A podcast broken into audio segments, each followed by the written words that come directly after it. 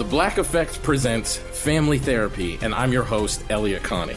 Jay is the woman in this dynamic who is currently co parenting two young boys with her former partner, David. David, he is a leader. He just don't want to leave me. But how do you lead a woman? How do you lead in a relationship? Like, what's the blueprint? David, you just asked the most important question.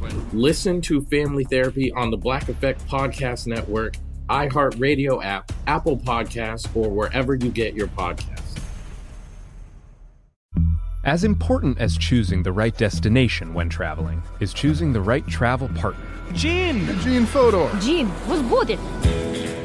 But be careful, because the worst trips result when two partners have two different agendas. The CIA really need your help, Gene. Freeze, Americano! Gene, run! Listen to Fodor's Guide to Espionage on the iHeartRadio app, Apple Podcasts, or wherever you get your podcasts. I'm Tamika D. Mallory. And it's your boy, my son, the General. And we are your hosts of TMI. And catch us every Wednesday on the Black Effect Network, breaking down social and civil rights issues, pop culture, and politics in hopes of pushing our culture forward to make the world a better place for generations to come. Listen to TMI on the Black Effect Podcast Network, iHeartRadio app, Apple Podcasts, or wherever you get your podcasts. That's right. Welcome to Stuff to Blow Your Mind, a production of iHeartRadio.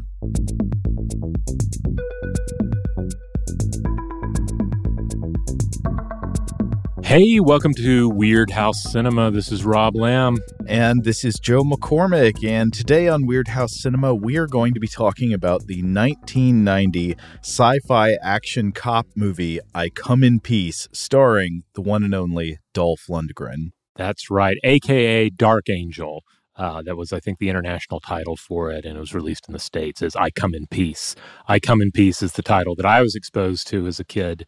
Um, you know, see it on the like the the other trailers that would be on your VHS rental, or I think I would see the poster art, and I was always really intimidated because it had this like really scary looking like giant dude with like long white like white blonde hair very serious demeanor. And yeah he's he's from space and he is here to deal drugs. And uh, i don't know that anything can possibly stop him uh, so it's funny i i recall no awareness whatsoever of this movie when i was a kid which is strange to me because it seems like exactly the kind of movie I would have thought was cool, would have remembered, and would have sought out when I was, you know, eight or whatever.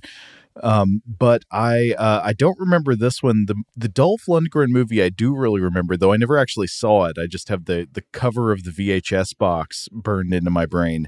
Is a later one from 1996 called Silent Trigger, where he's just holding this ridiculous looking gun with like bullets that are the size of crossbow bolts. Silent trigger is that a thing? Can you? Have, I don't know. Uh, is it like the trigger doesn't make a noise? I, I have no idea what it's about. It's just Dolph Lundgren looking very grim, and I think he's got headphones on or maybe earmuffs because maybe the hmm. trigger is too loud and that's the problem. And the plot is about how he wants to achieve a silent trigger so he can take the earmuffs off. well, Dolph uh, never had any trouble looking grim and serious. Like that's that's pretty much uh, one of his uh, his trademarks. Uh, the interesting thing about the movie we're going to be discussing today is that he gets a little more room to, to flex his acting muscles, and uh, um, I'm to understand that was one of the things that attracted him to the to the project. Uh, so we're going to get to see Dolph, you know, do a little bit of comedy, do a little bit of romance, be uh, be more of a certainly an action hero. He's still gonna you know spin kick the soul out of people, but but you know he's gonna maybe try a few other things as well. I, am more used to him in Ivan Drago mode, where he's mm-hmm. just if he dies, he dies. But here he is. He's trying to to loosen up. He's trying to be funny and charming and make the same kind of transition that Arnold Schwarzenegger did from like originally just kind of like a a uh, a, a grim, humorless muscle man like the Terminator to become more of a charismatic action hero. And no offense to Dolph Lundgren, I'm not sure if he quite has the the charisma at the ready to make that shift. Yeah, I'm not sure. It, it was entirely a success, but uh, but it'll be fun to talk about here. Uh, but Yeah. yeah. I mean, he, barely takes his shirt off in this movie, too. I should mention. That's true. I think he he's got it on pretty much the whole time. Does it ever come off? I think maybe there's one scene where he's getting bandaged up or something by Yeah. by a coroner. By the way, It's towards the end, though, almost as if they were like, "Oh man, Dolph's been fully clothed this whole picture. Uh, maybe he should take his shirt off a little bit." And he's like, "Okay, I will." But I'm trying to try new things here. I love a scene that has a, a coroner whose main experience is doing autopsies. They just start rolling for medicine. Uh, but hey, I know why you picked this movie, Rob. I think I know because y- you said it has Christmas themes, and by God, it, it's not really advertised uh, in the in the marketing materials for the movie. But when I saw it, yes, this is a Christmas film, so it's perfect for December. That's right. We love to cover legit weird Christmas movies on Weirdhouse Cinema, like Santa Claus versus the, I mean, sorry, Santa Claus Conquers the Martians. Uh, we're going to be, I think we're going to be doing another weird Christmas movie straight up in the week ahead. But we also like to dig into those Christmas subgenres like Christmas horror. We, uh, we covered one of these previously with 1983's Blood Beat. But this time we're looking at an even larger holiday subgenre, the Christmas action movie. Now, the big one that probably comes to mind for everyone is Die Hard, uh, which I think uh, at least the first two Die Hard movies are both set around Christmas, from what I recall. Uh, I don't know if the trend continues after that, but uh, I can't really think of another one. What, what are there other ones you, you've got on the list? Oh yeah, so uh, Lethal Weapon apparently takes place at Christmas. Um, Yeah. Various Shane Black films. Um, you know, he loves to go for the holidays in his action pictures, and you, you have so you have plenty of very mainstream films to consider in this subgenre, and you know they're probably influencing each other to some degree. Um, I I wouldn't say these are necessarily weird films. They may have some weird elements here and there, uh, but you do get into the weird with films like 1992's Batman Returns, Oh, Lord. which uh, which definitely em- employs some Christmas in its weirdness. I always forget that there are Christmas themes in Batman Returns, but yeah, that one that's about as weird as a big budget mainstream movie gets. Yeah, like I, he, he kind of pushed it over the line there, not in a in a bad way, but in just like a mainstream way. So we may have to come back to Batman Returns in the future. Um, I, I rented this movie, uh, I Come in Peace, from Atlanta's own Videodrome, and while I was there, I was talking with the owner and manager Matt about Christmas action movies. He was talking about he was he was thinking he was gonna, probably going to put together a selection of Christmas action movies there in the store, and he pointed out that a fair number of Hong Kong action films also take place during Christmas Hmm.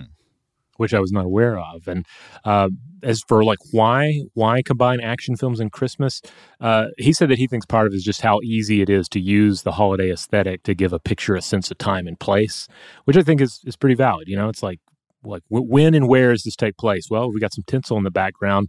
Christmas is almost like artificial depth has been Mhm. applied to the scene, uh, and or if you're filming at Christmas, you know, roll with it. But uh, I, th- I think another aspect of it is certainly the juxtaposition between Christmas, commercial Christmas, that kind of like artificial, souped up sense of joy and happiness, with horror, sci-fi, or just straight up explosions and spin kicks. I feel like using Christmas as a, a time setting for a movie is almost like using a recognizable location setting in the world, except it's cheaper to do. You know, it's easier to Yeah. just like put up Christmas decorations on whatever set you'd be using anyway than it is to shoot a scene in Times Square and have everybody be like, I know where that is. You know, you have Christmas decorations in any room and people go, I know what that is. Yeah, I can relate, and it's all. There's also just almost a little bit. You know, you can get some some nice subtle comedy in there a lot easier as well. So okay, so we have an action film. It is a Christmas movie. and hot on the heels of our RoboCop episode, this is another Texas movie filmed and this time set in Houston, Texas. I have to say I always like it when they just go ahead and set the damn picture where it's actually filmed, especially if it doesn't really imp- impact anything, you know? Because otherwise they're like, "Oh, Iron Man can't go to Atlanta. He's got to be somewhere." Like, why can't it? Why can't Iron Man come to Atlanta? hmm Uh, they actually they go farther than just letting it actually be Houston. Dolph Lundgren is frequently seen wearing Houston Astros merchandise. Like when we first see him, he's got a uh, an Astros T-shirt on underneath his cut off denim vest. Yeah, this uh, the Houston Astros, by the way, uh, it's the baseball team there. It's like the Astrodome. I had to look them up though, and uh, I realized, oh, they were until 1964 they were known as the Colt 45s. I don't know if their mascot was a handgun or or what have you, but anyway. Um, oh, I was thinking malt liquor. Oh yeah, I guess it could go that way. The Colt 45 is also a gun, right? I guess so. I would yeah. imagine the malt liquor is named after the the the gun. All right, maybe it's the malt liquor with the gun. I don't know. Now, you can also think of I Come in Peace as a kind of late 80s, you know, certainly 1990 update of Not of This Earth, the film we've talked about on the show before, as well as a predecessor to another film we've talked about on the show before, 1992's Split Second, starring Rutger Hauer. Um, Split Second, especially, I think, gave us both. Um, uh, we can't help but compare this these two films, even though, to, to be sure, uh, I Come in Peace arrives in theaters you know, years ahead of Split Second, but there are so many things they have in common with each other. Yeah, there is some extremely similar DNA, especially in the specific buddy cop dynamic of the two movies, both of these movies have sci-fi elements where ultimately there's like an alien or monster doing the doing most of the murders but then they also have a main cop who is like a tough no nonsense butt kicker who doesn't play by the rules whose life is shattered by tragedy. The chief tries to take him off the case. He's taken it too personal. Then he gets a new partner who's a college educated nerd who insists on following the rules but then in the third act is converted to the cult cult of instinct and breaks all the rules in order to save the day. Yeah, to put it in uh, like D and D terms, it's like you have your chaotic good and your lawful good, but by the end, everybody's chaotic good because the message is chaos gets things done. I guess that's right. Your your main cop is chaotic good. I'd say actually the new partner usually starts off more as lawful neutral, like they would rather follow the rules than mm, do the right true. thing, and then by the end they are converted to the cult of the chaotic good. Yeah. So that's the way it tends to to play out. We had a whole offline discussion about well, where does this come from? Then, like, what what specific film uh, is being um, copied by both Split Second and I Come in Peace, like some sort of non-genre uh, piece. And uh, we were looking around at different buddy cop movies and the articles about the evolution of the buddy cop movie. Like apparently it goes all the way back to the 40s with Kurosawa, but um, I'm not sure like where do you where you find that first really uh, influential example of the he's a bad cop or not a bad cop he's he plays by his own rules and he plays by the rules and now they're on the same case that kind of odd couple buddy cop scenario. Where does that come from exactly? What puts yeah. that on the map? Maybe we'll have to to chase down that lead someday but i i think we we don't know the full answer today. Yeah but also so this movie yes it has every cop movie cliche in it. It is it is explosion fest. On the other hand there are some elements to it that i think are are kind of clever and do work on their own terms. I don't want to oversell that element of it because this is mm-hmm. ultimately a quite dumb movie. Yeah. but like the idea of uh the the villains being alien drug dealers i don't know. That's just that's just kind of good yeah, the only film I could come across, and this is not this is one I didn't make it all the way through because I thought it was a little bit rough content wise for my my taste at the time. But 1982's Liquid Sky, I believe, mm. also has some sort of like alien drug dealer kind of scenario, or aliens harvesting drugs from human beings. And there are surely others. So write in with your suggestions yeah. Um, you know, I was trying to think of another movie also that has the dynamic of an alien bounty hunter or cop chasing an alien criminal on Earth, and I was oh, like, oh, yeah. oh Critters, actually, the Critters, yeah. Critters has that dynamic, and also uh, there is a Jesse Ventura movie called Abraxas, Guardian of the Universe, that has the same dynamic. That movie is quite, uh, I think, unintentionally hilarious, but nowhere near on the the level of like uh, budget or or filmmaking finesse that uh, I Come in Peace is. Yeah, I mean, you could even go. I think the critters example is great. Uh, our our aliens in this film also kind of dress like like the critters. Um, um, uh, bounty hunters, but uh, you could even apply it to things like Highlander, where mm, you have yeah. these outsiders, powerful outsider beings who are at odds with each other, uh, but in the background of normal life. Yeah, that's good. All right. I, I came up with a, an elevator pitch for this one, but Joe, your Criswell is better than mine. Would you mind reading this? Oh, okay. Uh, uh, so I'm, I'm doing Criswell predicts. Yeah. My friend, can your heart stand the shocking facts about drug pushers from outer space? yes, uh, it is I Come in Peace, aka Dark Angel. And I might suggest you could also call this film White Christmas. yeah, because of all the heroin. Yeah. All right, let's go ahead and listen to the the trailer audio. I don't know if we'll listen to the whole thing, but we should at least listen to the first part of it because um, even though most like the posters don't make it look like a Christmas film, they do push the Christmas button right here at the top of the trailer.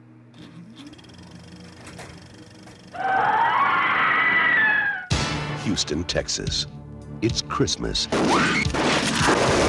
Someone special's coming to town. And it's not Santa Claus.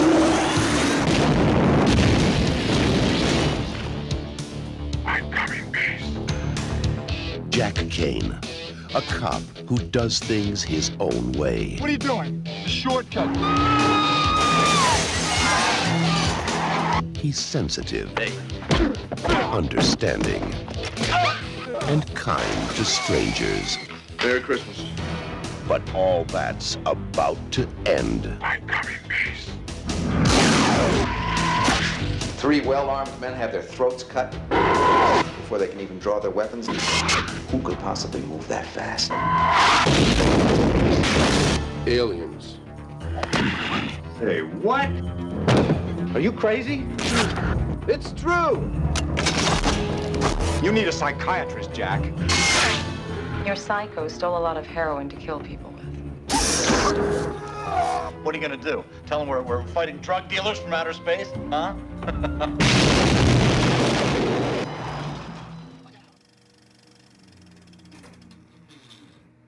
All right. Doesn't that put you in the holiday spirit? Doesn't that put you in the mood?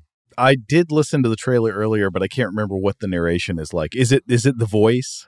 Yeah, it's the well. I don't know if it is the voice. It might be. I didn't check to see if it was uh, LaFontaine on this, but uh-huh. uh, the the narration is Houston, Texas. It's Christmas. Someone special is coming to town, and it's not Santa Claus. This Christmas, get drug snaked by a Martian.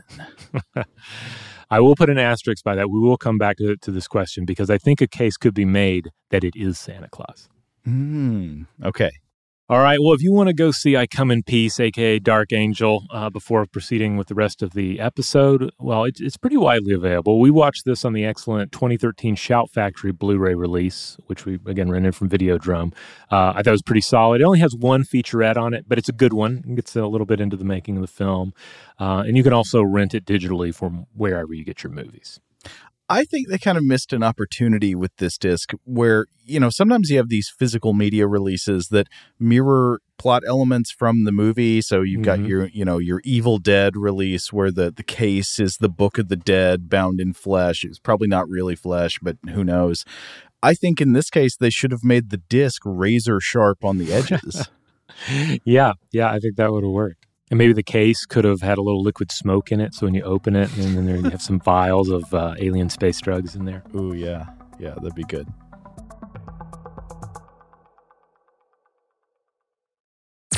I'm Tamika D. Mallory. And it's your boy, my son, the General. And we are your hosts of TMI. New year, new name, new energy, but. Same old. oh, yeah and catch us every Wednesday on the Black Effect Network, breaking down social and civil rights issues, pop culture, and politics in hopes of pushing our culture forward to make the world a better place for generations to come. But that's not all. We will also have special guests to add their thoughts on the topics, as well as break down different political issues with local activists in their community.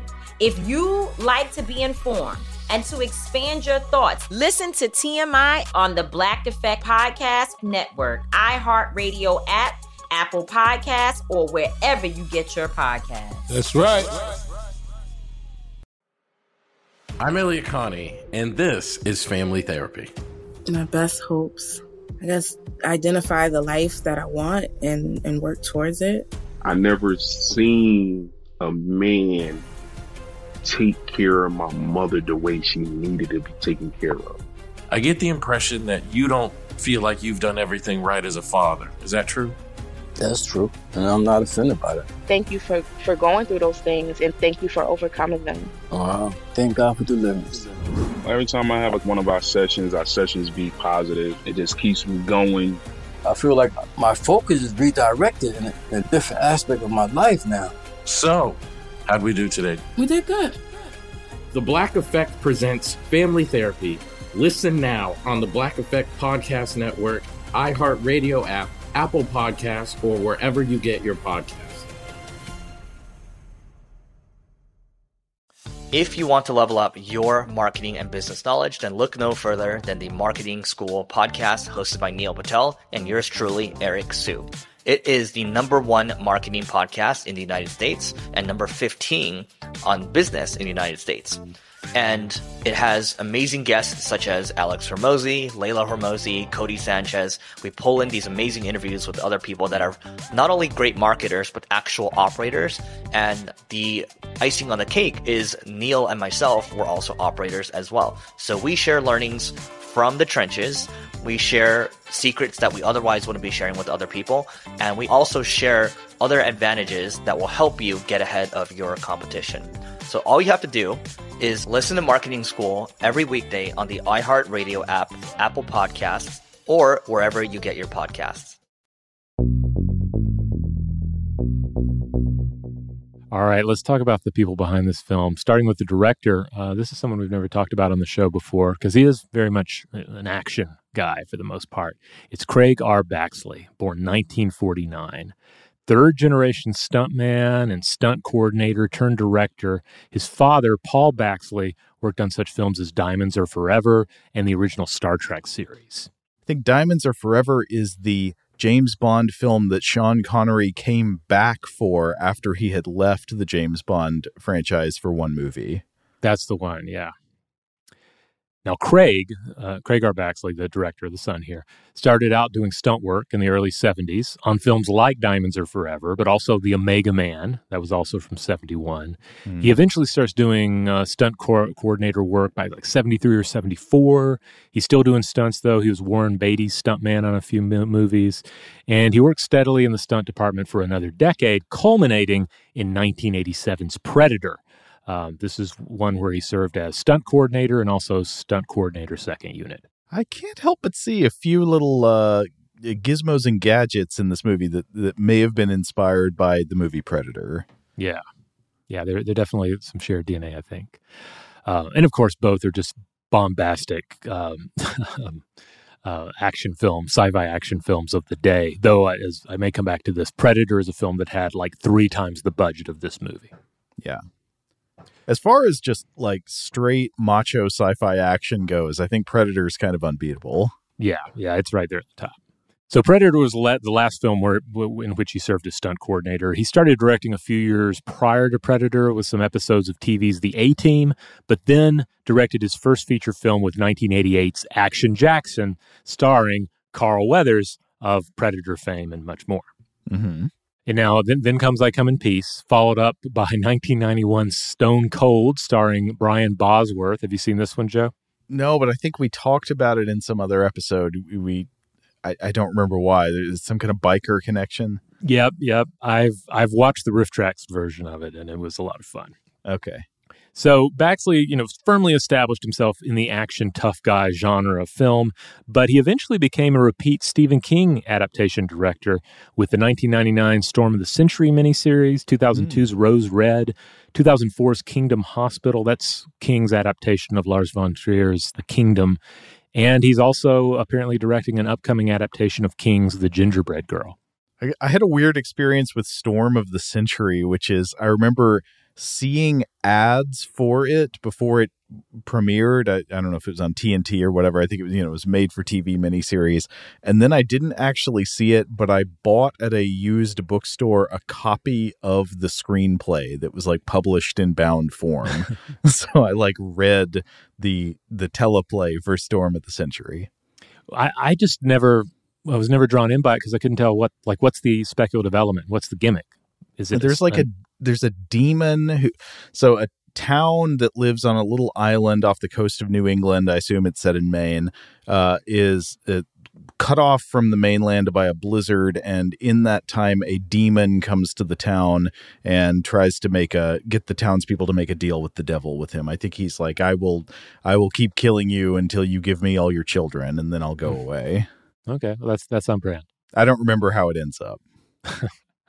well, anyway, uh, I guess the important thing to take home about Baxley at this point with I Come in Peace is this is a guy who knows stunts, who knows who, who knows stunt teams, know what stunts can do, mm-hmm. how to and ultimately how to shoot them or how to line up the right people to shoot them.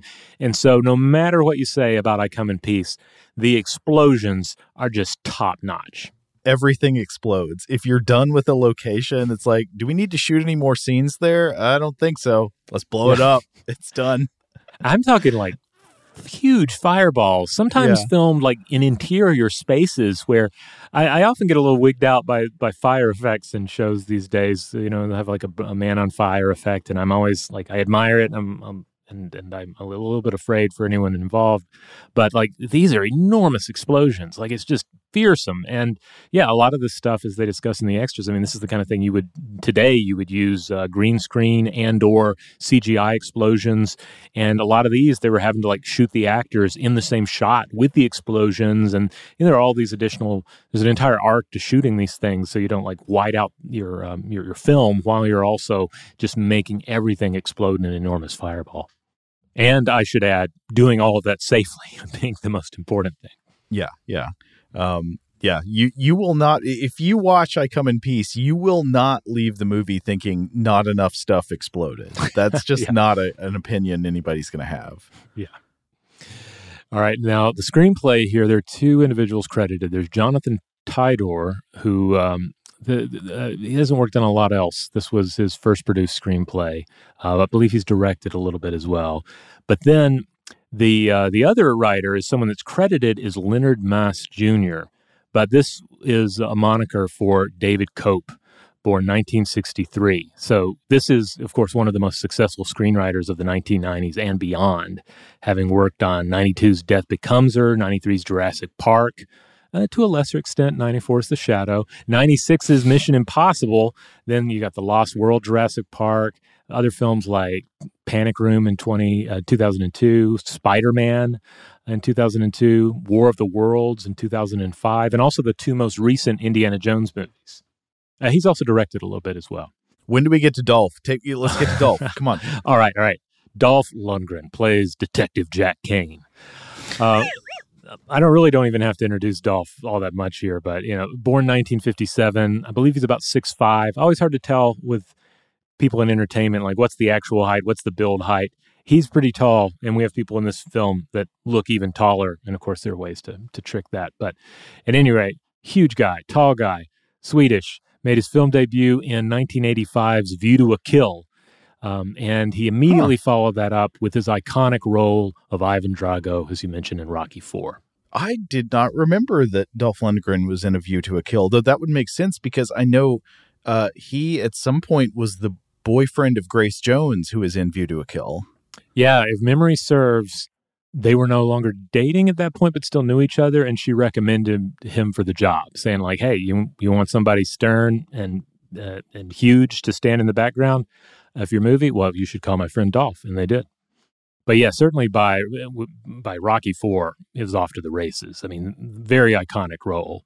If he'd done nothing else after that, we would still be talking about it. But then in 1987, he played He-Man in the Masters of the Universe adaptation. I remember him as being being very fun and, of course, very jacked in that as well. Yeah, I think in that movie, don't they like they're not just hanging out in uh, Eternia or whatever? They come to modern day L.A., so he gets to have yeah. some, you know, what is the '80s? Yeah, Masters of the Universe is one of those films that um, it had just has some awesome design choices in there, some great casting. I love all the villains in that movie. But even at the, at the t- and at the time, I was I was rather disappointed when we leave Eternia and then we just go do a you know fish out of water story with yeah. all these goofy scenes of these uh, fantastic characters interacting with modern life uh, before uh, then going back to Eternia and having like an awesome showdown. Yeah, let's go to the Galleria. oh yeah, there's a huge mall scene. It, it that's awesome.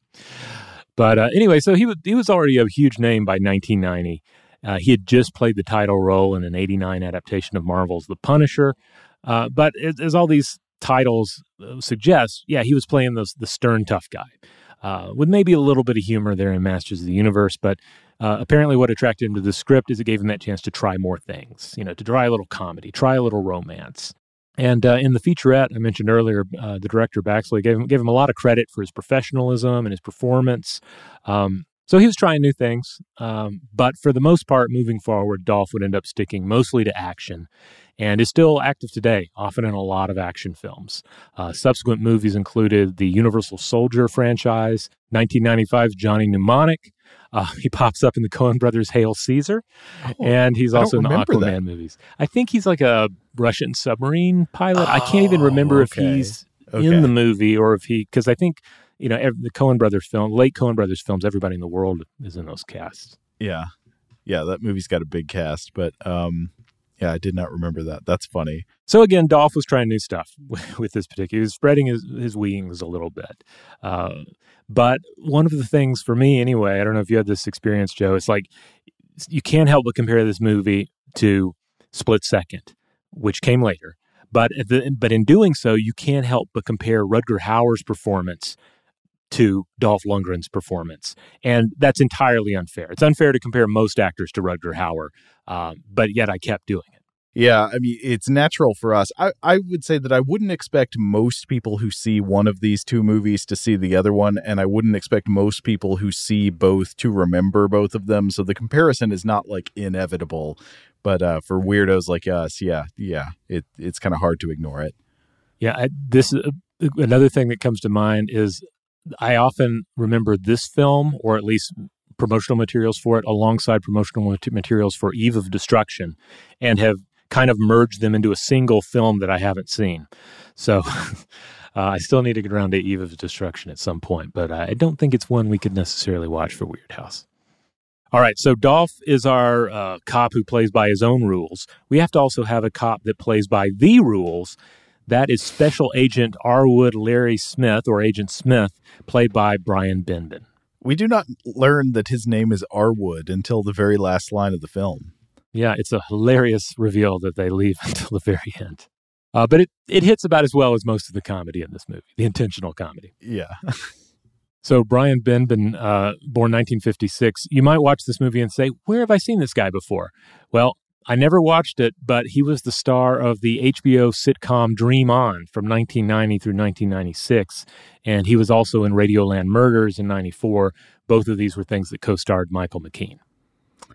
That's weird. I, I, haven't seen those things, though he did somehow seem familiar to me. I know I must have seen him in something.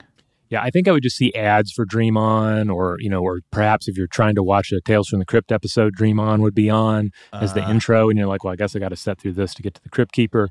Uh-huh. It was not a film that was catering to me as its audience for sure, uh, but people seemed to quite like it at the time. It, it's easy to see looking at this film how this actor went on to have success in kind of a you know a TV um, sitcom environment. Yeah, but he's the nerdy new partner.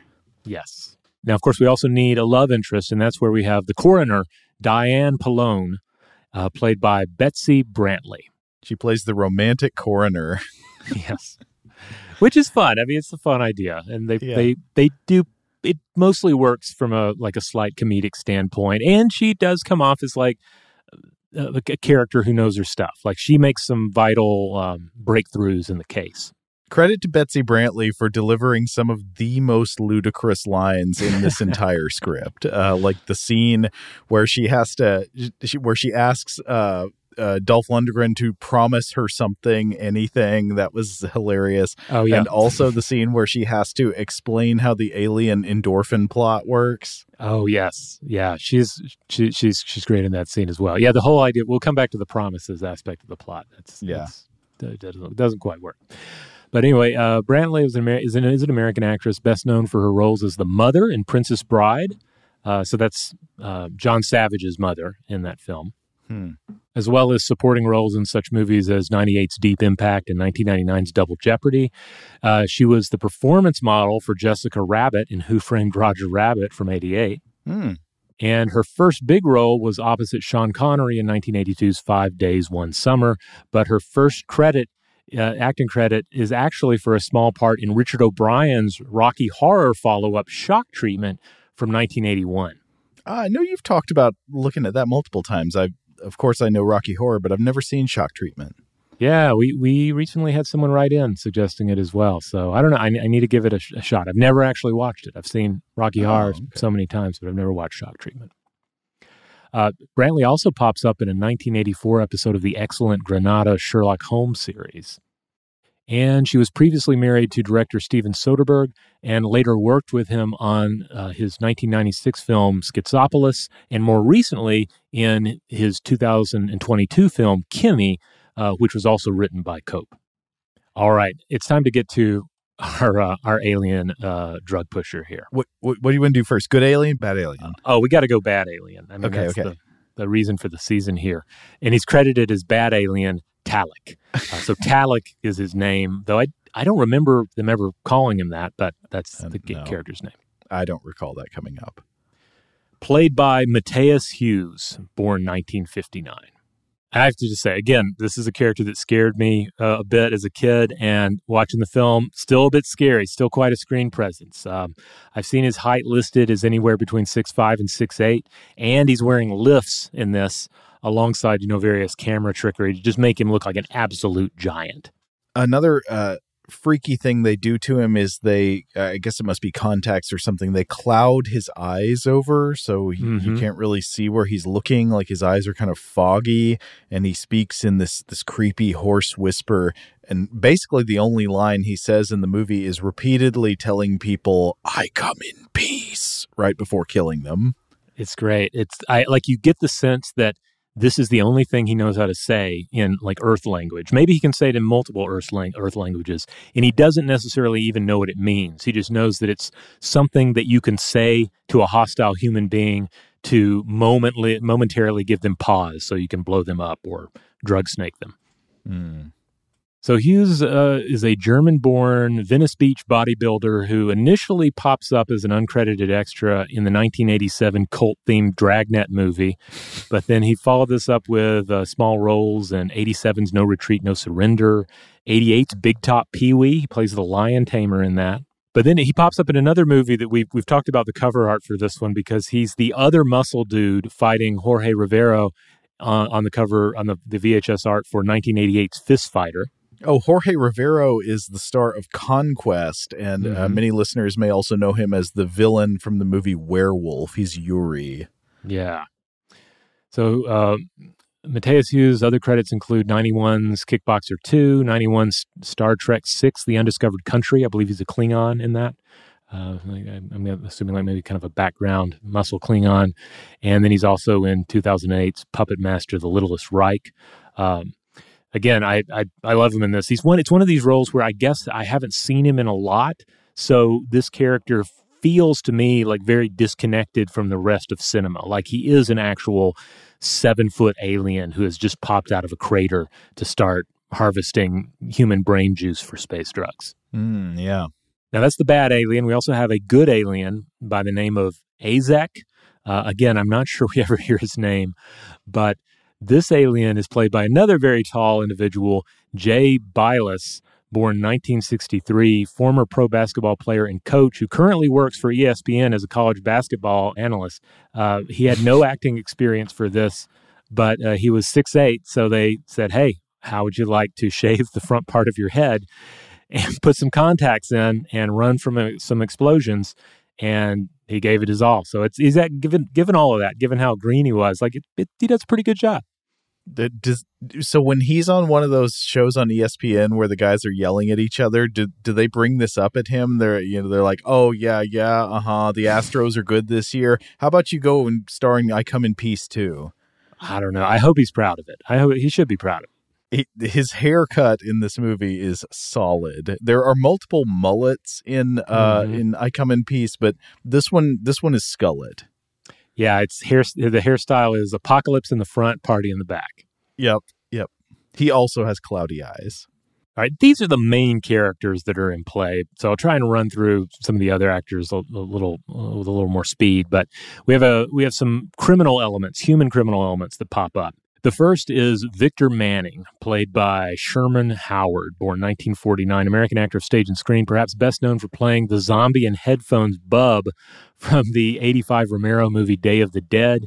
He also pops up in 89's Lethal Weapon 2, as well as various TV episodes, including shows like Seinfeld and Deep Space Nine. He plays an incredibly smug gang boss in this of uh, of a weird gang that we'll discuss more as we go on. Yeah, yeah, we don't see as much of him as I would have liked. It's it's it's it's it's pretty pretty fun and over the top while it lasts. You know, regarding the bad guys, we've talked about movies before where unfortunately you have some trouble ter- telling the different characters apart. Uh, I don't have that trouble with the main characters in this movie, but the villains, there are like seven villain characters in the Yuppie Gang slash the Mhm. Feds in this movie that all look exactly the same. Uh, fortunately, you do not need to be able to tell them apart to follow the plot. Yeah, yeah, there are a lot of bad guys in suits in this film, and ultimately they they're not a part of the final showdown. Another key uh, character is Inspector Switzer. Uh, this is um, this is our villainous federal agent who's looking into the whole alien murders angle, played by David Aykroyd, born 1940, actor of stage, screen, and TV. His other credits include 83's Cocaine, One Man Sedu- Seduction, 83's Deadly Lessons, and 1986's A Smoky Mountain Christmas, starring Dolly Parton. Aw. Yeah. Does he play a hard nosed federal agent in that? I hope so. I hope so. Comes All right, into and- Dolly. I'm going to bust up this whole operation. Now, on the, the criminal element side of things, we also have another guy who I, I'm uncertain if he's the main boss or the secondary boss, but he's his name is Warren. We only encounter him in a skyscraper. He's the number two. He's the- so like Okay. The main boss of the villain of the gang in the movie leaves after the first scene. He never comes back in the movie. He's just he, we we hear about him being in Rio enjoying the sun and the beach while all the uh, other characters are suffering under the alien boot heel. Uh, and uh, so he leaves this other guy Warren in charge. Yeah, played by Sam Anderson, born 1947. And if you're a moviegoer of a, of a certain age, you probably see this actor and you're like, I, I've seen this guy before, but I just can't place him. I suspect that the reason is that he's the principal in 1994's Forrest Gump. Yep, I had I spent several minutes with it paused, just trying to think without looking it up. Who is this guy? And then I realized, yep, he's the he's the creepy principal. And he's done some other TV work as well. I think he's also in Critters too. Oh, okay, cool. But certainly Forrest Gump is that's a, that's a big pop culture footprint to leave there. Now we talked about Split Second earlier. We mentioned Split Second. Interestingly enough, there is one individual. There there may be some more in the you know deeper in the, the credits, but there's one core member of the cast who connects these two pictures, and that is the the wonderful character actor Michael J. Pollard, who lived 1939 through 2019. He played the rat catcher in Split Second, and in this movie, he plays a snarling criminal informant by the name of Boner, who's essentially Gollum. He's essentially Gollum. Yeah. Uh, who who I will add plays no role whatsoever in the plot. He's just there to like get roughed up by Dolph Lundgren, and then Dolph Lundgren, unrelated to his interaction with this guy, has an epiphany about the case. Yeah, it's weird that it goes like that. It's Yeah. almost like they're like, like, look, we got Pollard for a day. Uh, we got to use him. Find a way. S- s- slot him in there somewhere. He just happens to be fortunately standing next to a pool table, and then Dolph Lundgren, looking at the pool table, uh, is like, "Aha! Aliens are throwing uh, murder discs through the air."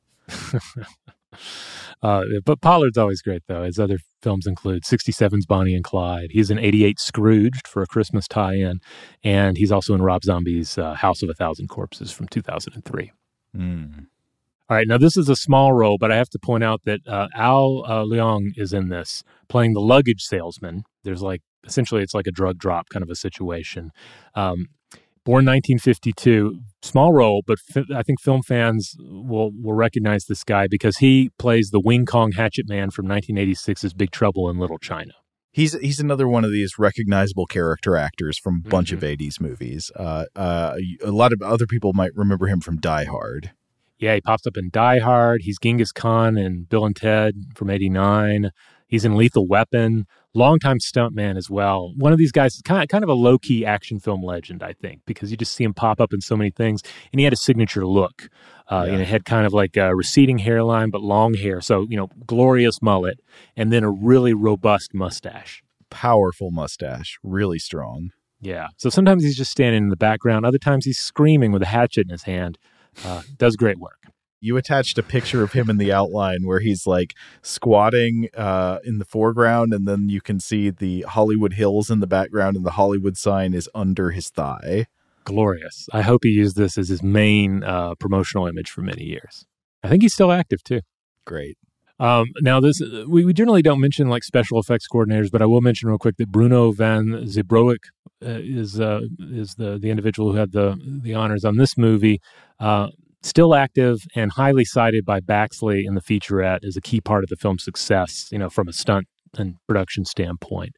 Um, so uh, I was looking into him a little bit. He worked on Predator and also such films as John Carpenter's The Thing, Return of the Jedi, David Lynch's Dune, Action Jackson, Roadhouse, Alien 3, and Die Hard. So again, the stunt and um, and explosive effects, pyrotechnics pedigree of this film is just you know can't deny it. And then finally coming to the music, I got kind of excited when I was previewing the the uh, the credits for this one because we have we have Jan Hammer on this, born 1948. Uh, this is the uh, Czech American musician, composer, and record producer, best known for uh, two tracks. Really, he's done a lot of work, but there's the theme song to Miami Vice, the TV show, and there's another track he did for Miami Vice titled Crockett's Theme. Uh, both of these from were from the 80s TV series. Uh, Crockett's theme, especially, is just an incredible track. It's just oh, it's just so perfect. It's just this glittering, uh, upbeat synth um, uh, masterpiece, you know, that just just bleeds '80s directly into your veins. Yeah, it's uh, it's strong. It's moody. It's got a kind of uh, a, a, surprising and moody chord progression, uh, but also the the bouncing rhythmic synthesizer tone in it. Uh, I feel like it's something that has has tried to be copied later by anything that is evoking the spirit of the 80s even like the grand theft auto games i think have mm-hmm. uh, some some musical score in them that is trying to copy this feeling yeah, absolutely. It, it's incredible. I highly recommend listening to it. Um, and, and even the Miami Vice theme song, like that one uh, earned him, I believe, two uh, two Grammys. So uh, yeah, highly successful guy. Uh, other scores include two episodes from of Tales from the Crypt. I'm not sure exactly which ones off off the top of my head. He did Knight Rider 2000. Some of his music appears on 1992's Beyond the Mind's Eye, which was one of these like early like CGI psychedelic visionary art kind of things you could order order off an advertisement on television. Mm. And he also scored 1996's Beastmaster 3, The Eye of Braxus. Who is Braxus? I don't know, but he's got an eye. I was trying to look. It's like what what beefy guy plays Braxus in this, and I couldn't tell that there is a Braxus. There's a voice of Braxus, so maybe it's some sort of a special effects god sort of situation. I briefly forgot, and then just remembered that we covered Beastmaster two through the portal of time on this show. Oh yeah, that one was great. Wings Hauser in that one. Speaking of He Man coming to LA, that's uh, yeah. another one.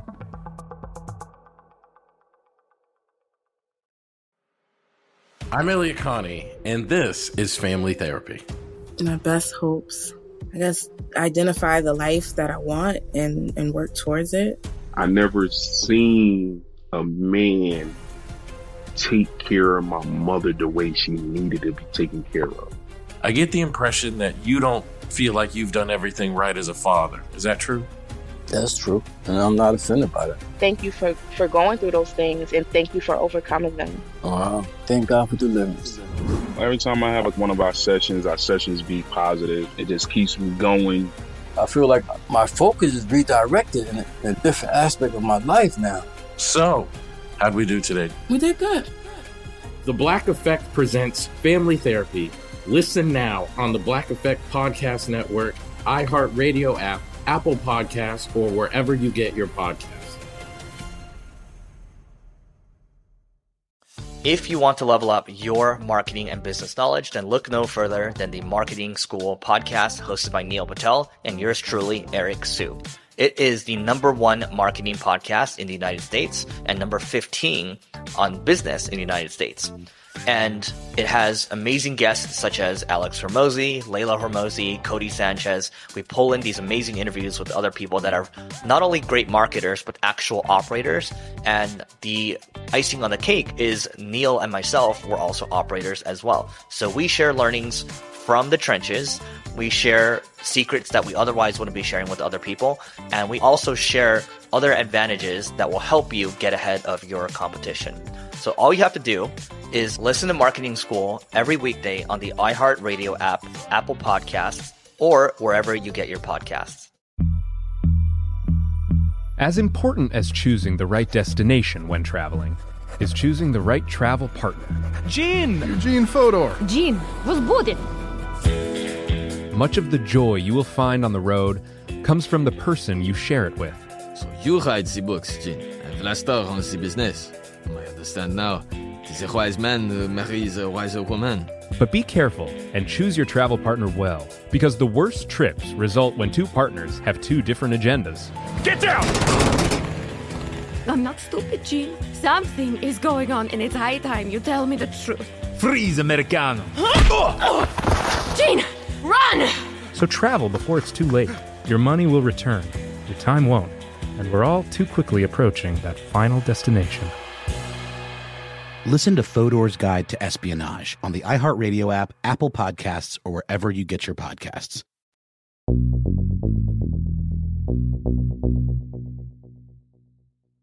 All right, let's let's get into the plot of I Come in Peace.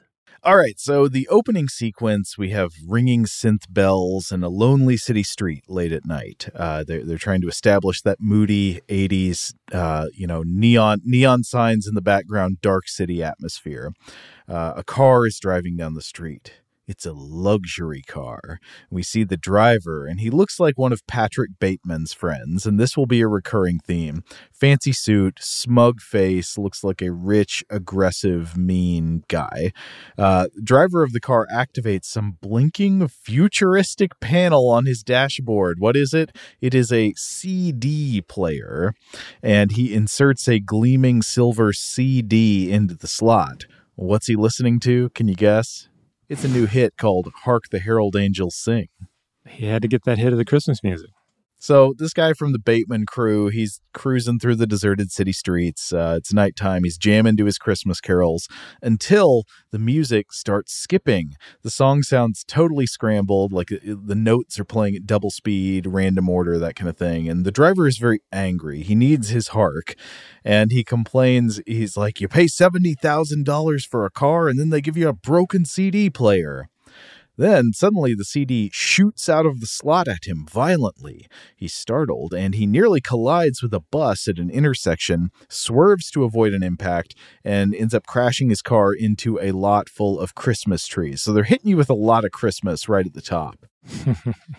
Almost makes you wonder if this whole prologue here was like added on to to imp- really emphasize the Christmas themes, but I guess probably not because we're we're about to meet a, a crucial character. So he gets out of the car, he complains some more, and then to make things even worse, suddenly a fireball descends from out of space and obliterates his car, leaving only a flaming crater in its place.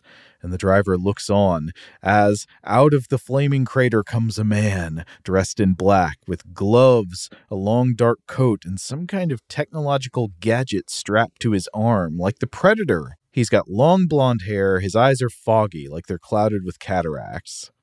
Yeah, and they they shoot him rising up out of this crater like he's like he's a redwood tree. You know, he's just mm-hmm. he seems like he's at least eight or nine feet tall. It's great. Uh, so the man from the sky approaches the driver and looms over him. He opens his lips and says in a hoarse whisper, "I come in peace." Cut to something else. Next, we get an infiltration. There is a dude sneaking into some kind of building through air ducts, cutting through metal grating with a torch, climbing around in the ductwork. This is a, also a favorite theme of 80s action movies. They love putting a guy climbing through the, the ventilation sh- uh, shafts. So what's going on here? Well, it's a heist. Uh, this is some kind of police building. I think they later call it a federal warehouse. An infiltrator sneaks in. He sneaks into an evidence room, and then in there he runs into a police officer and kills him with a throwing knife. He steals the officer's uh, I was thinking at first he stole his clothes and his badge, but I think maybe he just takes his like badge or his name tag because you know this this police officer's clothes would have a big knife hole in the front and a bunch of blood on it. Yeah, this this whole sequence is ridiculous. You know, it's their standard sort of '90s Batman s chaos criminals because there, there's not ultimately nothing smooth about them. They they immediately follow up the stealth portion of their mission with a seemingly unnecessary murder. Right. Uh, and so he's disguised as a cop now. He's got this other guy's badge and name tag on. He loads up a briefcase full of uh, these little plastic baggies of white powder. It looks like he's stealing about 30 pounds of heroin. Uh, and then the killer meets up with a co-conspirator who's been like walking him through the heist on a on a walkie-talkie. Together, they go to the front desk and they sign out this suitcase full of drugs. And the the guy at the, the desk has a righteous mullet. He's like, "Some must be some party, ha ha ha." According to, I was looking at a 2009 DEA press release. And according to that press release, 30 pounds of heroin might be worth somewhere in the neighborhood of like $30 million. So just go ahead and sign that out to Officer Shifty and Sus here. Yes. So on the way out, these guys, one of these guys drops a bag on the staircase. In, the lobby of this police building, somebody is just blasting joy to the world. And they leave the building. They pile into a waiting getaway car. The driver also has a mullet and is wearing um, you know he's he's dressed like a Bateman bro. They're driving a luxury sedan, so the themes yet again. Uh, they drive away, and then the police building explodes. And as we said in this movie, everything explodes. Just fireballs of unreal proportions. Amazing. But the other guys in the car are like, "What was that?" And the infiltrator dude says, "A little insurance policy." And the guy goes, "What the hell for?" And he's like, "No witnesses." experienced criminals here. Uh, yeah. and then they're all like, oh, yeah, okay. so next we move on to a stakeout uh, where we meet Dolph Lundgren's character. This is Detective Jack Kane. Uh, he's sitting in a car with an earpiece listening to a drug deal unfold uh, at what looks like an empty nearby nightclub. And he's got a man on the inside wearing a wire. This uh, guy on the inside is Turner, his partner, who is undercover as a drug buyer. And the gang Turner is doing this deal with is called, for some reason, the White Boys. Uh, the, uh, their thing is that they are yuppies. So this is like a, a criminal street gang that distributes heroin throughout Houston, but they all have Ivy League degrees and they drive sports cars and they look like a Brooks Brothers catalog. and so it's like, is this one of the concepts of the gangs from the Warriors along with like the baseball guys? If not, it should have been. Yeah, I agree. And Victor Manning, the leader of the gang, is giving a speech to Turner about how he once thought his education would be his saving grace, but then he got out of Princeton and he realized MBAs were quickly becoming a devalued commodity. So he says he went back to school and he got another master's in international banking. Uh, and then he's like he's like quizzing Turner in in character. He's like, "What university did you attend?" And Turner uh, says a funny but sort of unrepeatable line. Um, and then uh, before the the gang boss here gets to the point of his story, his preppy goons arrive with the heroin they stole from the police warehouse. Uh, by the way, th- this is one of these scenes taking place on a street where the storefronts are just all apparently liquor stores and adult movie theaters, and they all have neon signs. It's very convincing. I don't know if they had to build this or they just found this in Houston, but so they let Turner see the merchandise. Yep, that's a bunch of drugs. And then he opens up a briefcase full of money. And Victor Manning goes on with his speech. He's like, You know, if you don't have at least a master's degree these days, you could find yourself really desperate. You might have to turn to a life of crime, or even worse, become a cop. And mm-hmm. meanwhile, right next door, two guys in duster coats run into an unrelated liquor store and start robbing it. They're roughing up customers, they're pointing a shotgun at the shop owner. And Dolph Lundgren, sitting in his car, he sees this happening. Uh oh. Jack Kane is supposed to be listening in on the wire for Turner to make the deal so they can, you know, make the arrests. But now there are people in peril. What's Adolph going to do? Of course, he's going to go administer some roundhouse kicks. So he drops his earpiece. He says, "Keep talking, guys," and he goes and he roundhouse kicks one of the guys in the in the store, and then shoots the other one. And unfortunately, while Kane is busy doing that, not listening, the gang boss reveals that they know Turner's real identity. They've been playing him this whole time. They shoot Turner, they take the money he brought, and then Victor Manning leaves the scene, telling his goons to make sure they get, quote, every grain of that heroin. But after the boss leaves, while the, the preppy henchmen are finishing up with the scene, a new player arrives. And hey, it's the alien from that flaming crater. He, he comes up to the henchmen. He says, I come in peace. Then he attacks them with an alien murder disc that shoots out of his wrist. Uh, Rob, do you want to uh, describe the, the death disc attack? Yeah, I, I, really love the idea of the death discs, and and ultimately it's a lot of fun in the movie. Um, I enjoyed the the sci-fi explanation that they get into about how they work. More on that in a bit, uh, but but let's face it, the execution of the effect is is is adequate. You know, it doesn't take you out of the movie, but it's very clearly just a, a CD spinning that they shot. Um, watching the movie, you really want this thing to be something more like a cross between the Tall Man Spheres from Phantasm mm. and the Predator's Killer Frisbee. I don't remember if he had the Frisbee in Predator 1 or if that's just a Predator 2 thing, but I think that's Predator 2, yeah. Okay. So you want it to be like that. Instead, it weirdly seems to hit with more blunt force impact than slicing terror. Uh, so, you know, maybe a little disappointing in that regard, but otherwise still effective. You still buy it. Yes. On the other hand, I mean, it is quite clearly just a CD. Yeah. And it's it kind of de- deflates it a bit too when we have that opening scene with the CD player and the CD flying out. It's it's not yeah. doing the this it's not doing the effect any favors. Yeah, it, it, it's a strange it's strange to offer that visual comparison. It's almost like the alien got the idea of using a CD from that scene. Yeah. So after defeating the henchmen, the alien steals the heroin and leaves. The alien wanted those drugs, and then Dolph Lundgren comes in to find his partner dead. So in the next scene, uh, police are all over the place, and we kind of get a walk through. Uh, somebody says, "Looks like somebody put the white boys through the Cuisinart," uh, I guess referring to the cuts from the flying disc. Jack Kane's boss arrives to give the classic reprimand of the rogue cop by the chief monologue. So we get, I ought to break your neck. Uh, you're taking it too personal. You're a loose cannon. You're mm-hmm. off the case. Go on vacation. That's an order.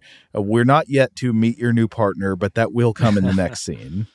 Yeah, absolutely by the books. Now, in the opening scene, we don't necessarily get a great look at the character of Jack Kane because he is sitting in a car, and then the the later action scenes in like a dark store where they've shot out the lights. So let's take in Kane in his full glory here.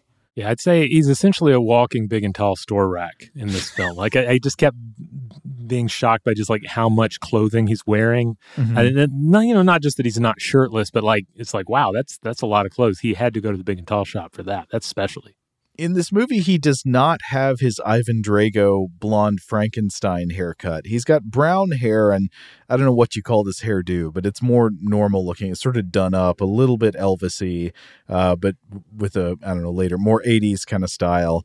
Uh, his outfit includes what looks to me like a black denim cut off vest. I think it used to be a jacket or long sleeve shirt, but with the sleeves removed the badge mounted on the vest, and then this is over a black Houston Astros T-shirt.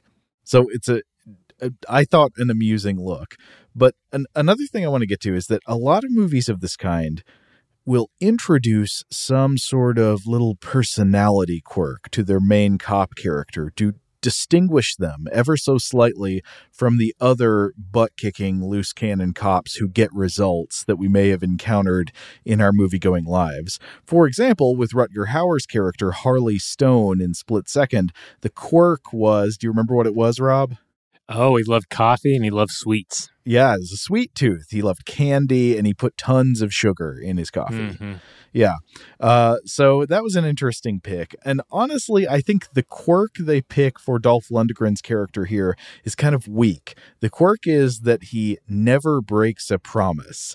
It is something that is universally true of his personality, and everybody knows this about him. Odd choice. Yeah, I agree. I mean, it, it feels kind of mythic or folkloric in its own way, but it also never feels real either. There's like the scene with uh, his on again, off again girlfriend where she's like, I wish you would make a promise to me one day, like you make promises to other people. And he's like, I don't know, I'm not ready to do that yet. Yeah, he doesn't do it in the scene, but also what promises is she aware of him making to other people? And also, isn't keeping promises just a normal thing that is expected of most honest people? Like, I yeah. feel like it would be more notable if a person was known for breaking a promise every promise they made. Yeah. Yeah. It seems like they could have come up with something else with this character. And it, I mean, they kind of. They kind of weave it into the plot a little bit, but it never really sticks the way it's first introduced is in this scene where the chief is, you know, chief is chewing him out. He's saying, "You're off the case. I command you to take vacation." And then he says, "Actually, no, I don't order you to take vacation. I order you to promise me you will take all your vacation days because I know you never break a promise, Jack Kane." Oh, he got him. He got him. Got can't get out of this. There's no way out unless there is intervention by a higher power. And then here we introduce the feds. The FBI comes in, and Dolph meets the character of Agent Switzer, an arrogant, domineering FBI agent of the shut up and do what you're told style. He explains that his job is to know things, and he's smarter than everybody else, and that regular cops like Dolph are, are just stupid and beneath him, and they need to obey what he says. So Switzer takes Dolph into the bathroom to discuss the strangeness of the murder scene. It's like, what could have left these incisions on the victims? And Dolph says, I've seen a lot of knife wounds, but these were done by something else. okay. Um, it, it, I mean, to be clear, like we see the wounds in the movie and that nothing seems all that remarkable about them. Yeah. But, but also we don't have a weapon. Yeah, that's right. They're like, what could have done this? Whatever this weapon is, it's the key to understanding what happened here. So Switzer decides that Kane should be back on the case. He comes and he tells the chief, "Hey, you know, you you've you've got to put him back on the case," and the chief complies. But the condition here is that Kane has to be paired with a new partner, and Dolph might as well look directly into the camera and shrug while a zoink sound effect plays. it's like new partner. Mm-hmm. Uh, okay, so it's a classic cop movie pair up. The new partner is a sharply dressed FBI agent named Larry Smith, and it's cop oil versus FBI water. Kane is tall, Smith is short. Kane is buff. Smith is skinny. Smith is by the book. Kane plays by his own rules. Smith is snooty and stuck up, while Kane is down to earth. You could have a beer with him. Smith operates on reason and logic, which the movie implies are stupid and doomed to fail, while Kane relies on instinct, which is smart and gets results. Yeah, there's a whole sequence where they discuss the difference between relying on your gut and relying on uh, on on logic and learning without ever drawing the obvious. I mean, I would think to everyone connection between learning and repetition and instinct. Yeah, like like you like these things go hand in hand. Why are these seems like these are falsely separate categories here? Yeah, of course. To the to the extent that instinct would actually be useful, it's like because of experience. Yeah. but essentially they're setting it up where like Kane is a jock and Smith is a nerd, and this movie hates nerds. Well, actually, there are some nerds later on that we find out are okay, uh, yeah. but but certain nerds are not so good. And in this scene where they very first meet in the chief's office, they're immediately clashing because Smith condescends to Kane. He's like trying to explain the definition of the word parameters, and Kane is getting mad. And then they get interrupted when the coroner comes in. The coroner is Diane Pallone. As we mentioned earlier, she also happens to be Kane's girlfriend or something like that. They are in some kind of uh, ambiguous romantic relationship. Uh, oh, and something I didn't mention before. Apparently, Jack Jack Kane went off the grid for eight days before the nightclub stakeout, and nobody knew where he was or if he was even alive, including his boss and including Diane. Though it's, I don't think it's ever explained why he went dark all this time. Did did they ever no, say? We never get an explanation. He's ne- he never has to explain what was up. yeah. And we just kind of forget about it after a while. Maybe his reason was just instinct. Yeah, or maybe he had a really good reason. He made a promise about it. I don't know. If you want to level up your marketing and business knowledge, then look no further than the Marketing School podcast hosted by Neil Patel and yours truly, Eric Siu. It is the number one marketing podcast in the United States and number 15 on business in the United States. And it has amazing guests such as Alex Hormozi, Layla Hormozi, Codie Sanchez. We pull in these amazing interviews with other people that are not only great marketers, but actual operators. And the icing on the cake is Neil and myself were also operators as well. So we share learnings from the trenches. We share secrets that we otherwise wouldn't be sharing with other people. And we also share other advantages that will help you get ahead of your competition. So all you have to do is listen to Marketing School every weekday on the iHeartRadio app, Apple Podcasts, or wherever you get your podcasts. I'm Elliott Connie, and this is Family Therapy. My best hopes. I guess identify the life that I want and, and work towards it.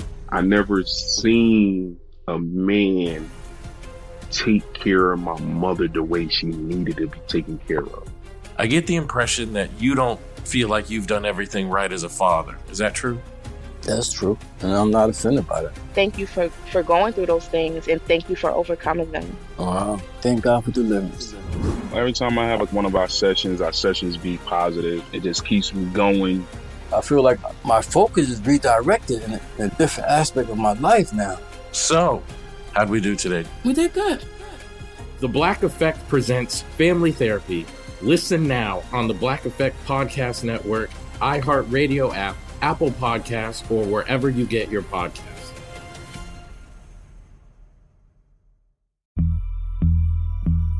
As important as choosing the right destination when traveling is choosing the right travel partner.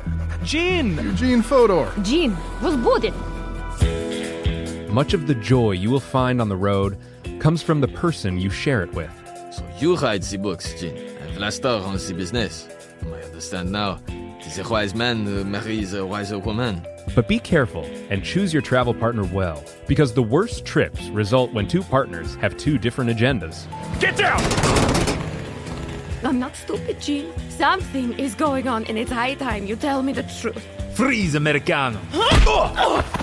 Gene, run! So travel before it's too late. Your money will return, your time won't, and we're all too quickly approaching that final destination. Listen to Fodor's Guide to Espionage on the iHeartRadio app, Apple Podcasts, or wherever you get your podcasts.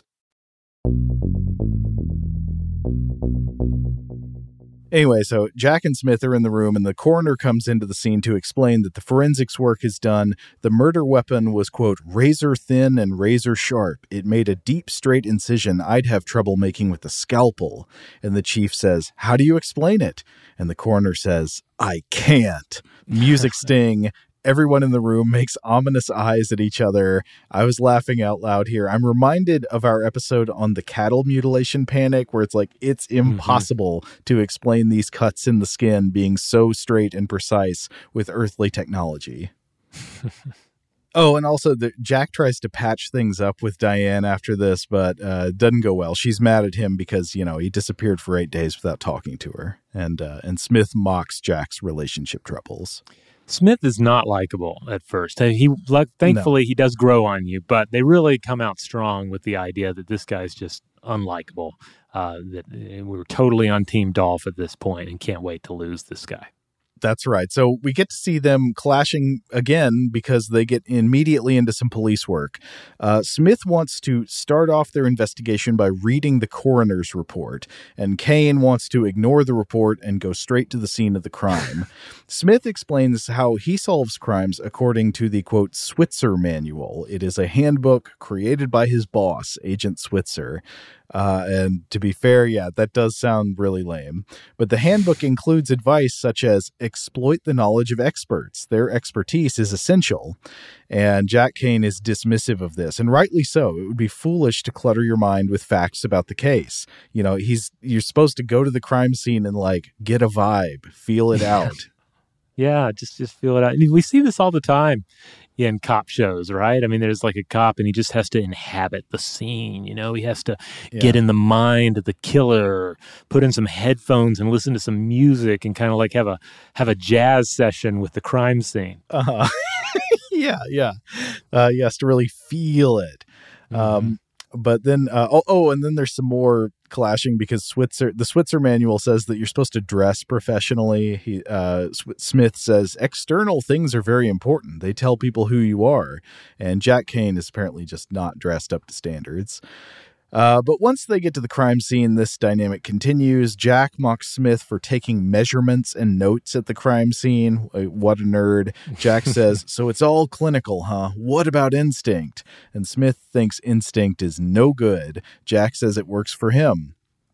Meanwhile, we're, we're going to see the arrival of a second man from space. There's like a derelict building where there's a, a woman sorting, th- sorting through aluminum cans. Suddenly, a fireball hits from above, plows through a bunch of walls, and a guy dressed like the first alien emerges, except he has dark hair instead of blonde hair, and this is the one with the skullet. This is going to be our good alien. Yes. Who, spoiler, is hunting the bad alien. Right, but the uh, we also see the bad alien at work. Uh, we're going to get our first alien heroine attack scene in a in a scene structure that will be recreated several more times in the film. The blonde alien, like uh, he attacks a bail bondsman in his office late at night, and he does some kind of weird stuff to his body before murdering him. Rob, do you want to explain the the breakdown of one of these attacks? Sure, sure. This is how it how it goes down. So first, our evil alien um, drug pusher is going to rip the shirt open a little bit, and then he's going to use sort of like a it's kind of like a tentacle, but also kind of like a uh, kind of like the thing Scorpion shoots out of his wrist in Mortal Mm. Kombat. You know, Yeah. It's uh, I think of it as a heroin injector tentacle. So this embeds in your chest and just fills you with like a lethal dose or near lethal dose of heroin, just all the heroin in the world pumped directly into you.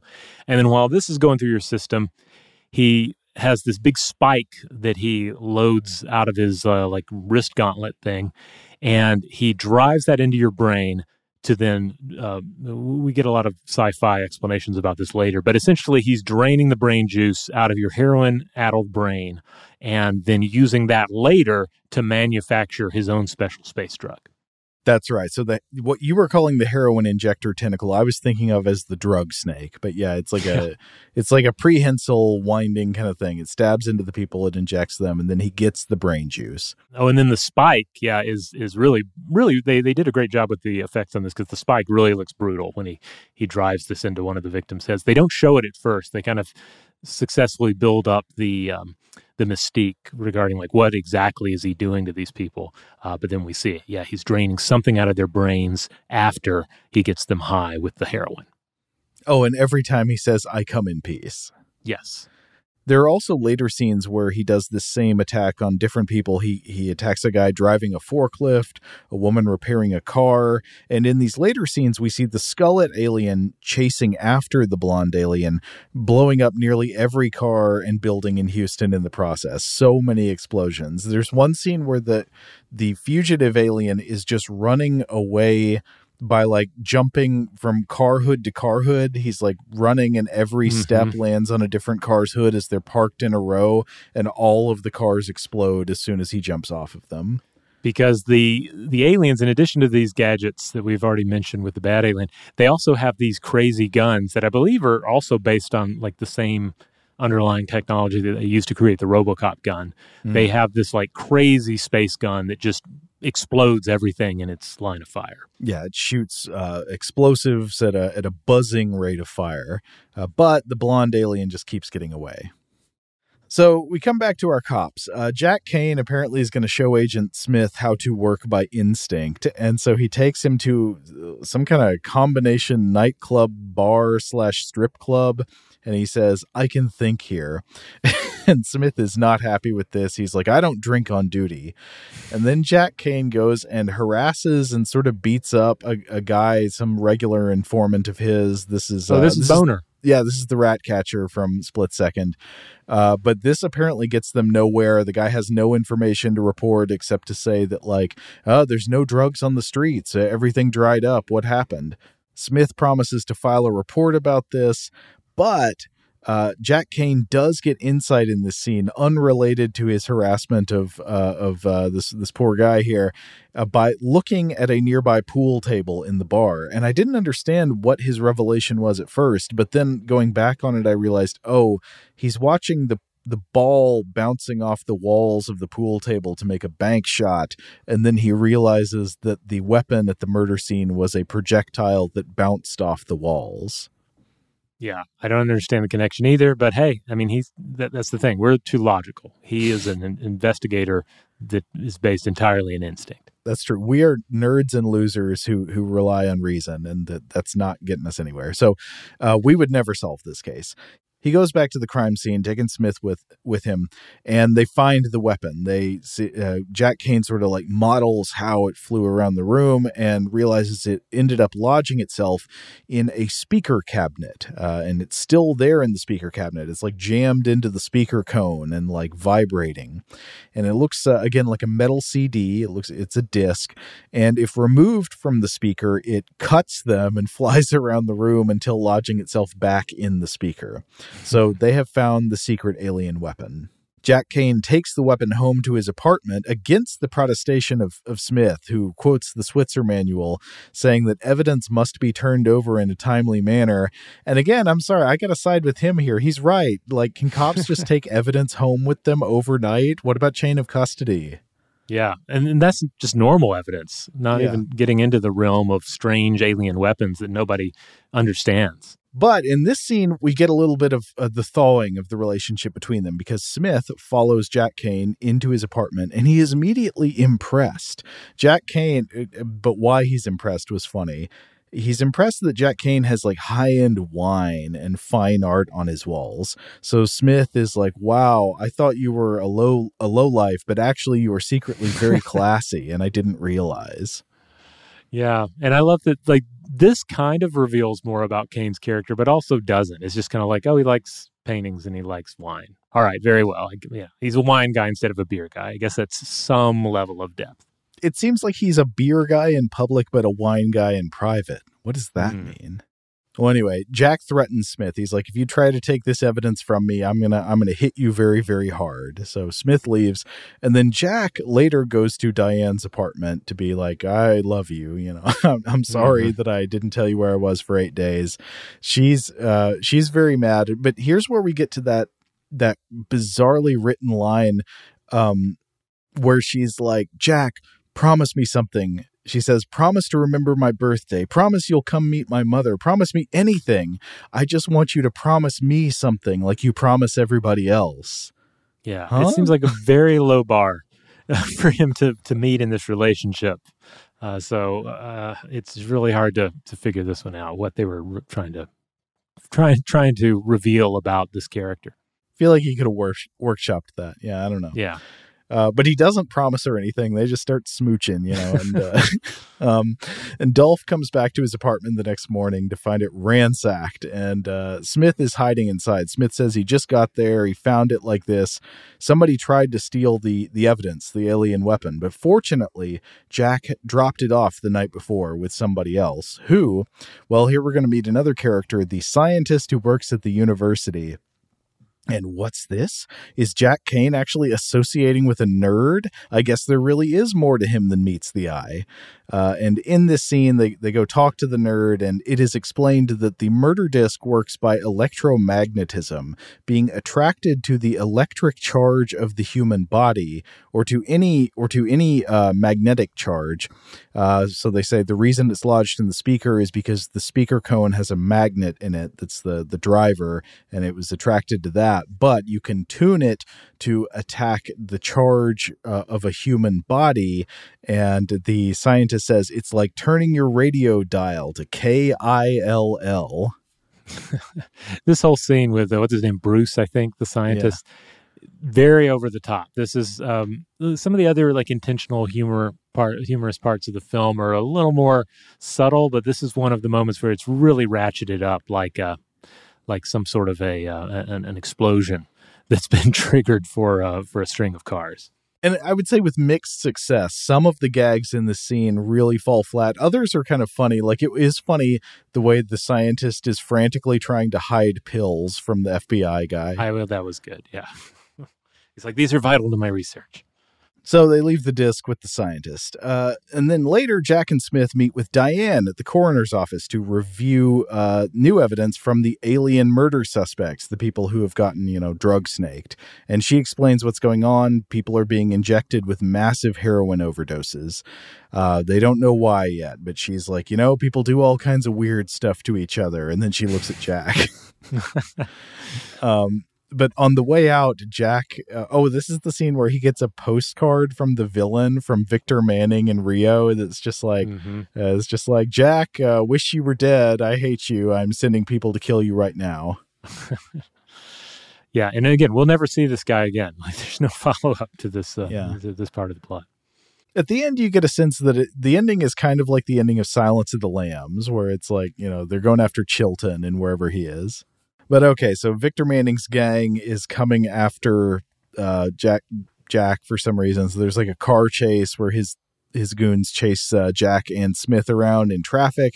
So they're like, okay, we, we got to go confront these guys. So they go to the White Boys headquarters, which just seems to be like a big law firm.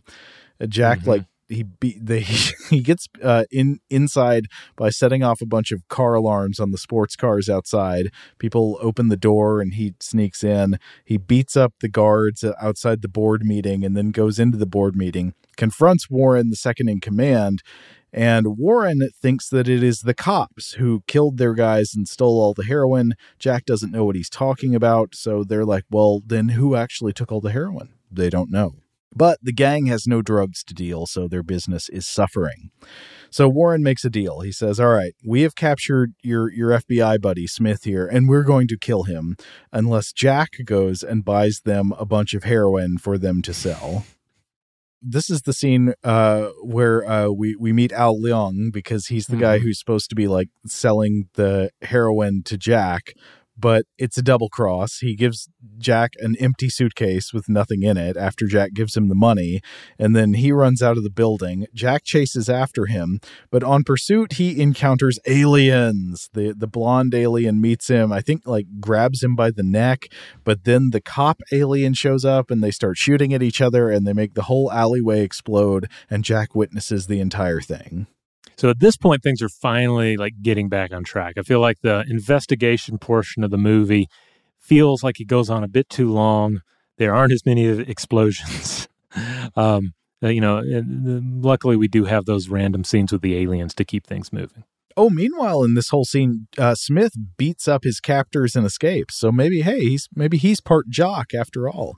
Mm-hmm. Uh, but after this, we we sort of follow the blonde alien back to his lair. Like he's, you know, he he has this big fight and he gets away. Uh, and we we see him go back to. It's kind of, in fact, it's kind of like when we see the predator, like you know, cleaning his trophies in the first movie. Yeah, yeah, we find that he's he's just basically camped out in the ruins there, the industrial ruins there in Houston.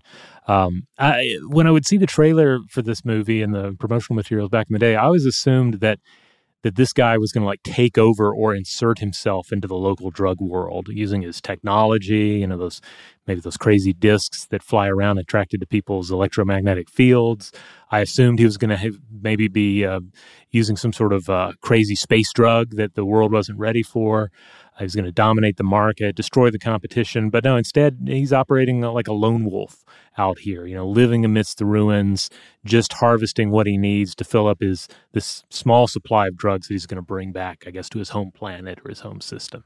Is he also using the the drugs he's harvesting for his own pleasure? I think we see him do that. I believe so. Yeah. I mean, he in general he does a lot of snarling and you know he has a again just terrific performance here. Just he's a beast. Um, but yeah i think he is also using this special brain drug. What do they call it? It's called like um, barcy? Is that right? Barcy i think. Yeah we find out eventually it's called barcy. That's human brain juice. That's what yes. it's called barcy. Yeah But at least that's what the good cop tells us when he dies in the back seat. Yeah, we'll get there in just a second. Okay, but first there is a scene between Jack and Diane where she uh, explains how you know all the murder victims have a hole jammed in their heads all the way down to their pituitary glands. Ah, there it is. Mm, which she says this is where endorphins are created. She explains that endorphins are nature's ecstasy. So if you shot somebody full of heroin, then extracted the endorphins from their pituitary gland, you would have on your hands the perfect drug. The only problem is nobody on earth has the technology to extract, preserve, or administer endorphins. Not yet. But Jack puts it all together. He's like, aha, nobody on Earth. So now I know for sure we're dealing with aliens. He tells Smith, um, they go back to their scientist friend to try to get the disc back because they, got to have some physical evidence to back up the drug dealer theory, uh, the alien drug dealer theory, sorry. But when they get there, the disc has been stolen. The scientist says that the disc was stolen by guys who looked like Smith. So you assume at this point that means more of these preppy gang members. You know, they're, they're dressed in their suits. And they're back to square one. But then the alien drug dealer attacks more people in a convenience store and gets into a fight with the alien cop. Uh, and the, the alien cop is injured in the fight. Like he's got sort of Ian Holm from Alien guts hanging out of his belly. Uh, and it, eventually, uh, Jack, well, first they get to the, uh, the cops get to the location and Jack is ordered off the case once again. The feds take over everything. They're like, Jack, now you really have to go on vacation. And he convinces Diane to quit her job and go on vacation with him. But uh, before they can do that, Jack gets into his car and he is confronted by the cop alien who's like hiding in his backseat. I guess somehow he knows Jack can be trusted, unlike anybody else here. He can tell. He can tell that this is a, a, a true uh, police officer, you know, a, a man who solves crimes with his gut as opposed to his logic. This is the guy I need to bring the details of the case to. Instinct can recognize instinct, yes. Uh, so the alien explains I am a law enforcement officer from space. The other alien is a drug pusher from space. And he, he explains if he escapes, he will bring more like him to Earth because they'll realize this is a good place to harvest endorphins and they will kill millions to, to steal their brain juice. Oh, and then uh, Smith is in the car with him at this point. So Smith witnesses all of this. He knows about the alien at this point.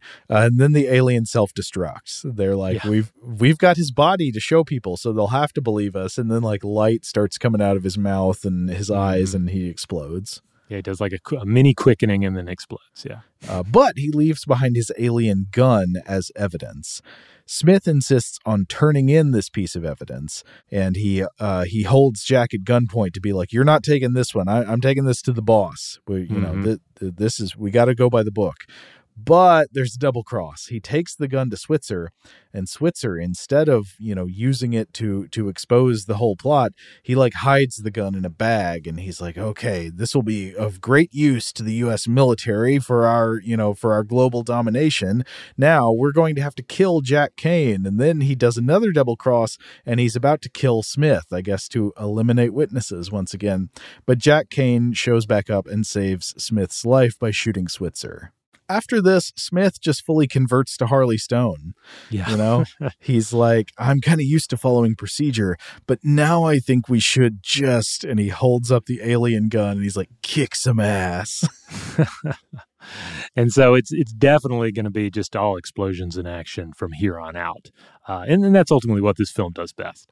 Right. So there's a bunch of the rest of the movie is really just fight scenes. There's like a fight Mhm. scene where they go and try to to confront the alien and shoot him with the alien gun, uh, but it gets away. Uh, they're injured in the process. They have to retreat. The the two cops finally uh, they eventually meet up with Diane. She's like, "Hey, I quit my job, ready to go on vacation." And they're like, uh, "No, we have to kill an alien drug dealer."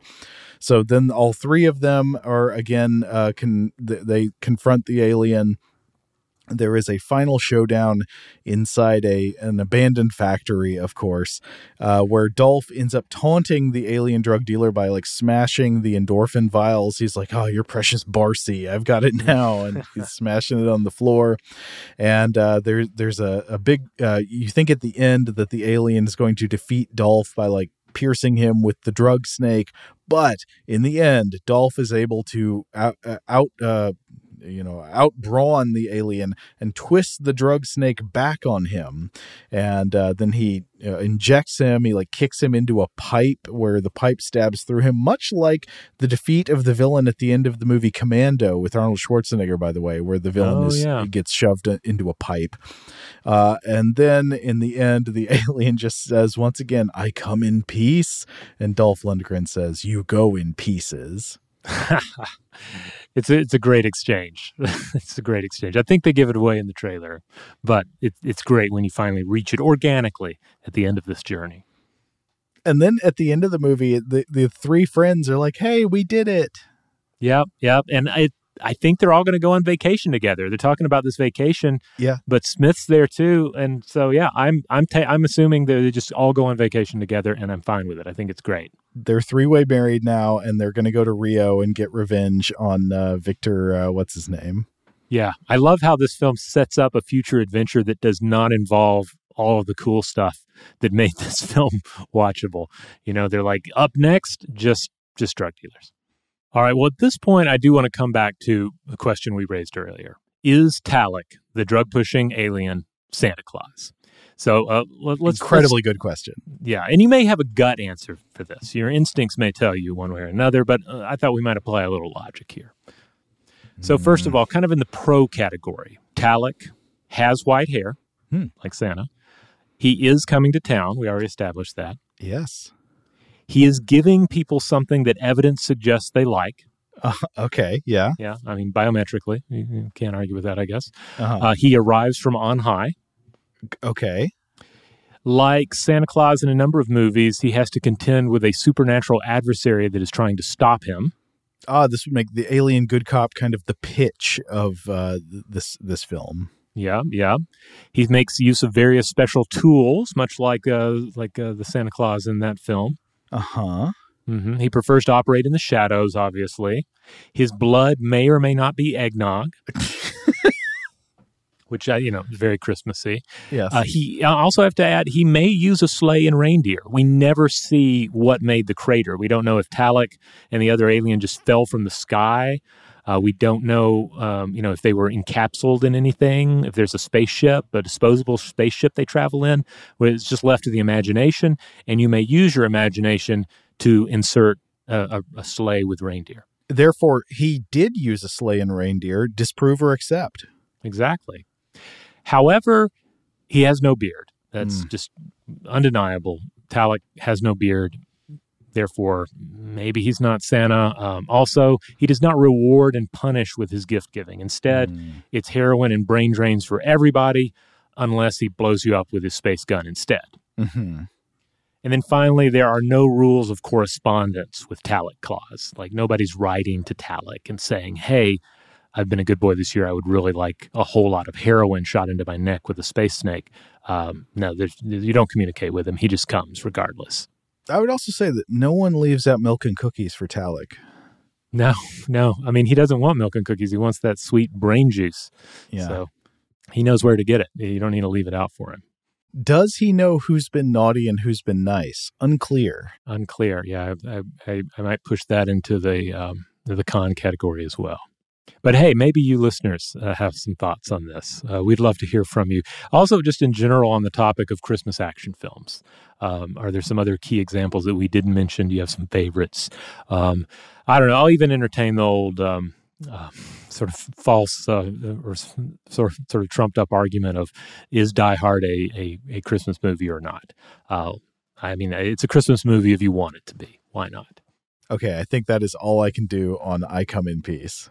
Yeah, yeah, right in. We'd love to hear from anyone else who has thoughts on this film. Uh, in the meantime, uh, we'll go ahead and remind you that Stuff to Blow Your Mind is primarily a science podcast, you know, that employs reason and logic. But on, on Fridays, we set aside all of that. We just go with our gut and we talk about a weird movie here on Weirdhouse Cinema.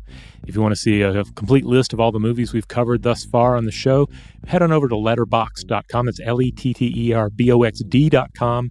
Our username there is Weird House, and you'll find a list there of everything we've covered. Uh, follow us on social media if you if you're on there. On Instagram, we are STBYM Podcast. Uh, that is our handle on Instagram. Huge thanks, as always, to our excellent audio producer, JJ Posway. If you would like to get in touch with us with feedback on this episode or any other, to suggest a topic for the future, or just to say hello, you can email us at contact at stufftoblowyourmind.com.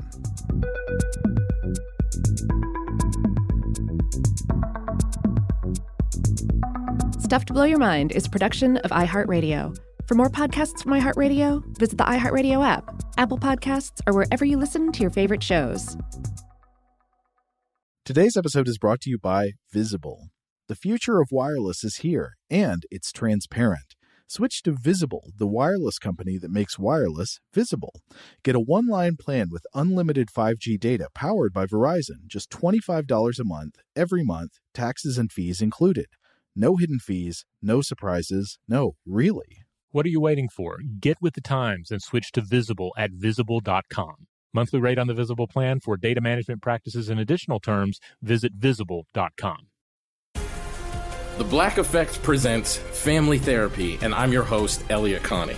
Jay is the woman in this dynamic who is currently co parenting two young boys with her former partner, David. David, he is a leader. He just don't want to leave me. But how do you lead a woman? How do you lead in a relationship? Like, what's the blueprint? David, you just asked the most important question.